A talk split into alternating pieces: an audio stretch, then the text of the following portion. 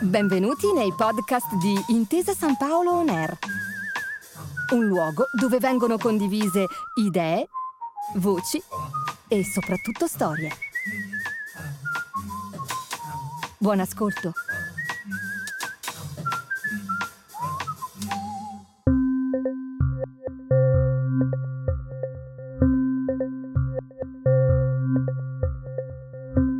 (85.258 abitanti).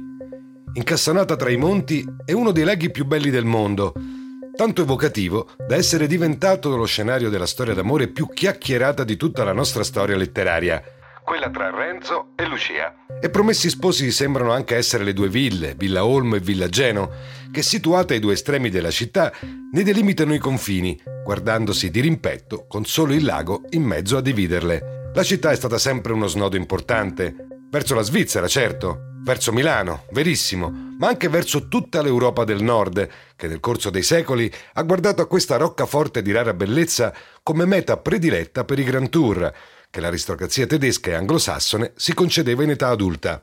Il lago, Alessandro Manzoni, il Duomo, Brunate con la sua funicolare, e poi la chiesa di Sant'Abbondio, il Palio del Baradello, Villa Olmo e Villa Geno, il formaggio dell'Ario, i misultin, la polenta e ovviamente il calcio Como. Il nostro viaggio alla scoperta delle province del calcio italiano oggi ci porta sulle rive dell'Ario, a Como.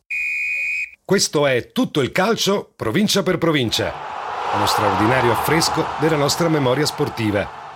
Un mosaico dove pezzo dopo pezzo andremo a ricostruire la geografia calcistica d'Italia, alla riscoperta delle nostre unicità locali.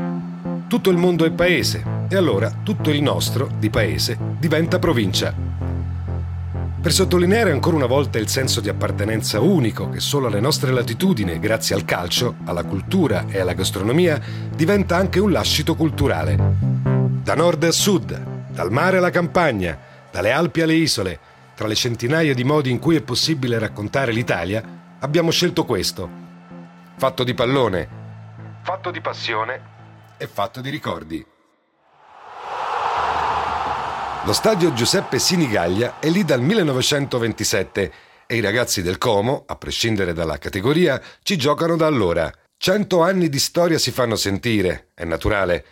La capienza, poco più di 13.000 spettatori, non è tra le più adatte al calcio di altissimo livello e il peso degli anni si riflette sotto forma di rughe sul volto di una grande costruzione storica. Eppure, eppure lì capiamo, i calciatori a queste latitudini, perché la bellezza del Sinigallia è davvero da perdere il fiato e gran parte della propria unicità la deve alla sua particolarissima ubicazione. Giovanni Greppi, il genio artistico dietro la sua costruzione, era uno di quegli architetti che non rinuncia mai a portare ovunque un po' di grandezza e di geometria, costi quel che costi. Suo, per esempio, è il sacrario militare del Monte Grappa, meta di migliaia di turisti e di studenti che anno dopo anno vanno a riscoprire parte della nostra memoria collettiva, salendo i gradoni dell'opera del maestro. Per lo stadio di Como dunque non si fecero eccezioni e l'imponente struttura venne costruita proprio nel cuore del centro città, affacciandola direttamente sul lago. Il tempio voltiano alla sua destra, lo storico circolo canottieri di fronte e Villa Olmo alla sua sinistra, per uno scenario mozzafiato che regala spesso riflessi di quel blu profondo che solo un lago antico come quello di Como sa offrire. Un lago che Giuseppe Sinigaglia, a cui lo stadio è intitolato, conosceva come le sue tasche. Lui, canottiere di successo dell'inizio del secolo scorso, scomparso in battaglia durante la Prima Guerra Mondiale. Lo stadio e il suo rapporto di stretta dipendenza con il lago diventa quasi una sineddoche, una parte per descrivere il tutto, perché ogni cosa nella città di Como, dal calcio all'architettura, dal cibo alle celebrazioni, nasce e muore dentro le onde dell'ario. Il centro storico di questo antico avamposto romano è bardato tutto intorno da grosse mura protettive, spesse e immarcescibili, impreziosite da alcune torri di guardia che sono delle vere e proprie porte di accesso alla città mura e porte costruite con il sostegno di Federico Barbarossa, imperatore del Sacro Romano Impero, con il quale la città si alleò per sfuggire alla Lega Lombarda e al dominio di Milano. Uno spirito europeo che guarda a nord e al mondo germanico, un retaggio ancora oggi molto vivo grazie al vicinissimo confine con la Svizzera, che ogni giorno vede migliaia di frontalieri passare di qua e di là della dogana. Como è una città di tradizione, con un incredibile fascino architettonico che mescola gli stili e gli orizzonti, ricavandone un miscuglio proprio, costruito sulle stratificazioni storiche. Piazza del Duomo e il Duomo, per esempio, sono il fiore all'occhiello della versione lombarda dell'architettura gotica, con spazi enormi e navate vuote e imponenti in cui risuona sempre un'acustica perfetta. La straordinaria Villa Olmo, raggiungibile comodamente in passeggiata, è invece una prodezza di geometri e di linee, propria del neoclassico settecentesco. Ancora, Piazza Cavour è come un naturale attracco, come la foce di un fiume che attraversato il centro città si getta nel lago, proprio nel punto più centrale scenografico in assoluto. Una piazza aperta in riva al lago e che spesso nel corso della storia da quello stesso lago è stata sommersa ed allagata.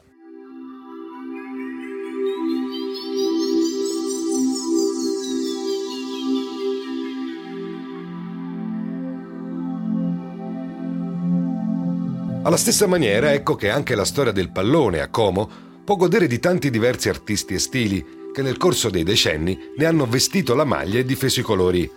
I colori soprattutto, perché la maglia è, da sempre, del colore azzurro reale, che richiama la dinastia dei Savoia, certo, ma anche le divise della nazionale azzurra.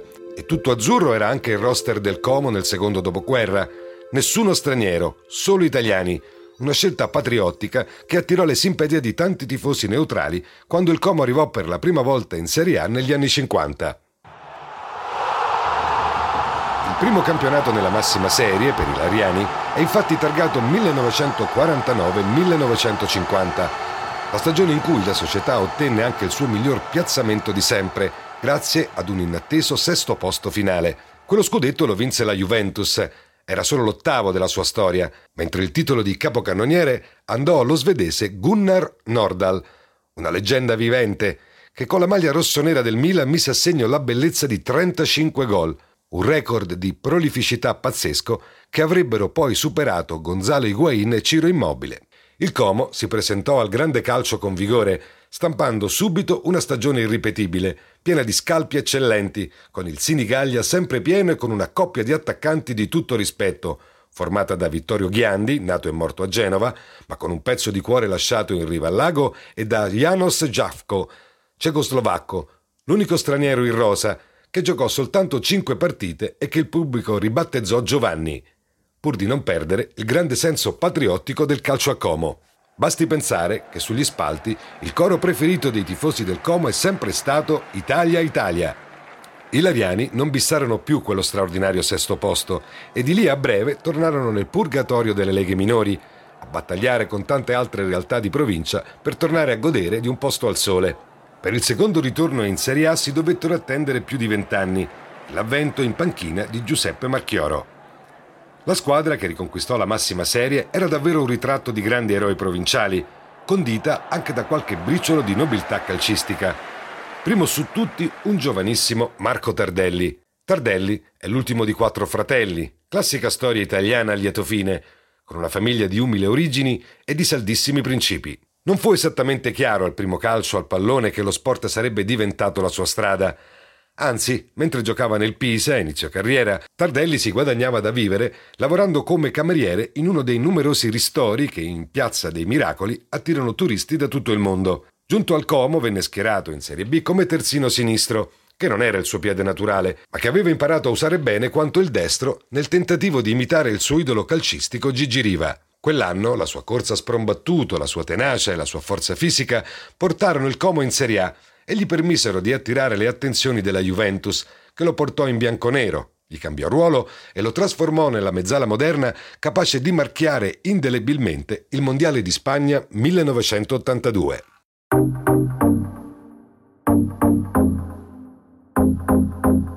In quel Como brillava anche il talento pazzo di Antonio Rigamonti, di professione portiere, che scendeva sempre in campo sfoggiando una folta capigliatura hippie e dei grossi baffoni a manubrio. Oltre che con le mani, il buon Rigamonti ci sapeva fare anche con i piedi ed infatti finì con l'essere il rigorista designato della squadra. Il ritorno in Serie A non durò a lungo e anzi una doppia retrocessione costrinse i comaschi a fare i conti con le paludi della Serie C, ma il Sinigaglia non aveva ancora finito di far parlare di sé.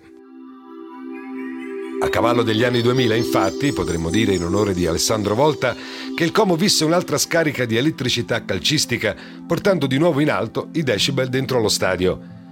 Sotto la presidenza di Enrico Preziosi, mago del calciomercato e mecenate provinciale di grande talento, la squadra riuscì a fare il doppio salto di categoria, dalla Serie C alla Serie A, in entrambi i casi, tra l'altro, a braccetto con il Modena. Il ritorno nella massima serie fu guadagnato a suon di investimenti, se è vero che il capocannoniere di quella Serie B fu l'attaccante Lulu Oliveira, una prima punta dallo spiccatissimo senso del gol che tra passi di samba e scatti da Gepardo aveva fatto male a tantissime difese della Serie A, soprattutto in maglia Cagliari e maglia Fiorentina. Sfortunatamente però il ritorno sotto i riflettori più accecanti non durò a lungo e la nuova avventura al vertice del calcio italiano si infranse dopo una sola stagione. Una stagione strana, a dire il vero, perché la squadra era tutt'altro che male, infarcita com'era di giocatori di categoria e di vecchi bucanieri del gol. A centrocampo c'era Benoit Coe, un francese dal pedigree importante che non si era fatto mancare squadre blasonate prima di arrivare al Sinigaglia. In difesa la coppia Brevi-Stellini sembrava poter offrire ampie garanzie mentre l'attacco tra l'uruguaiano Daniel Fonseca, ex Roma e Juventus, Nicola Moruso, vero protagonista della nostra serie sul calcio di provincia, e Benny Carbone, fantasista giramondo dal piede caldo e idee brillanti, non sembrava essere in discussione. E invece, con soli 29 gol fatti e la bellezza di 57 subiti, i Lariani tornarono subito in Serie B, dopo una stagione avara di soddisfazioni e del tutto priva di speranze calcistiche di salvezza.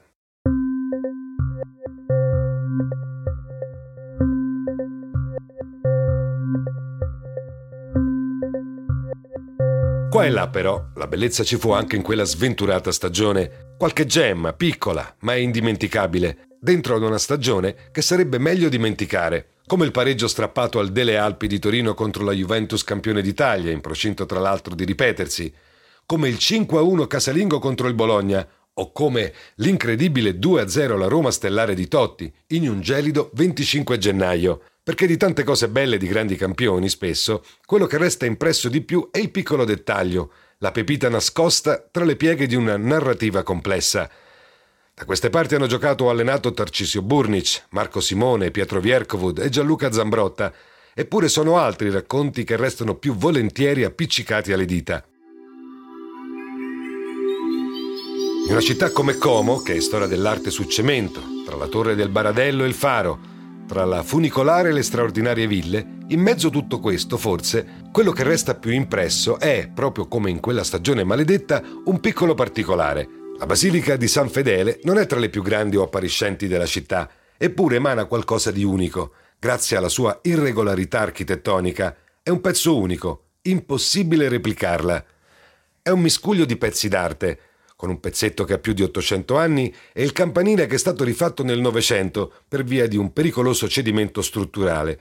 Eppure sembra incarnare lo spirito dei comaschi, che di storie e di storie ne hanno viste a migliaia. È cittadina, nel cuore stesso del centro, è piccola e rimaneggiata, ma ha un fascino particolare e antico, che sembra emergere dal fondo di uno dei laghi più descritti, visitati e amati del mondo intero. Questo è tutto il calcio provincia per provincia. Il nostro viaggio sulla DeLorean per le strade calcistiche d'Italia. Nessuna autostrada e niente pedaggi, solo ed esclusivamente strade provinciali. Alla prossima! Grazie per aver ascoltato i podcast di Intesa San Paolo On Air. Al prossimo episodio.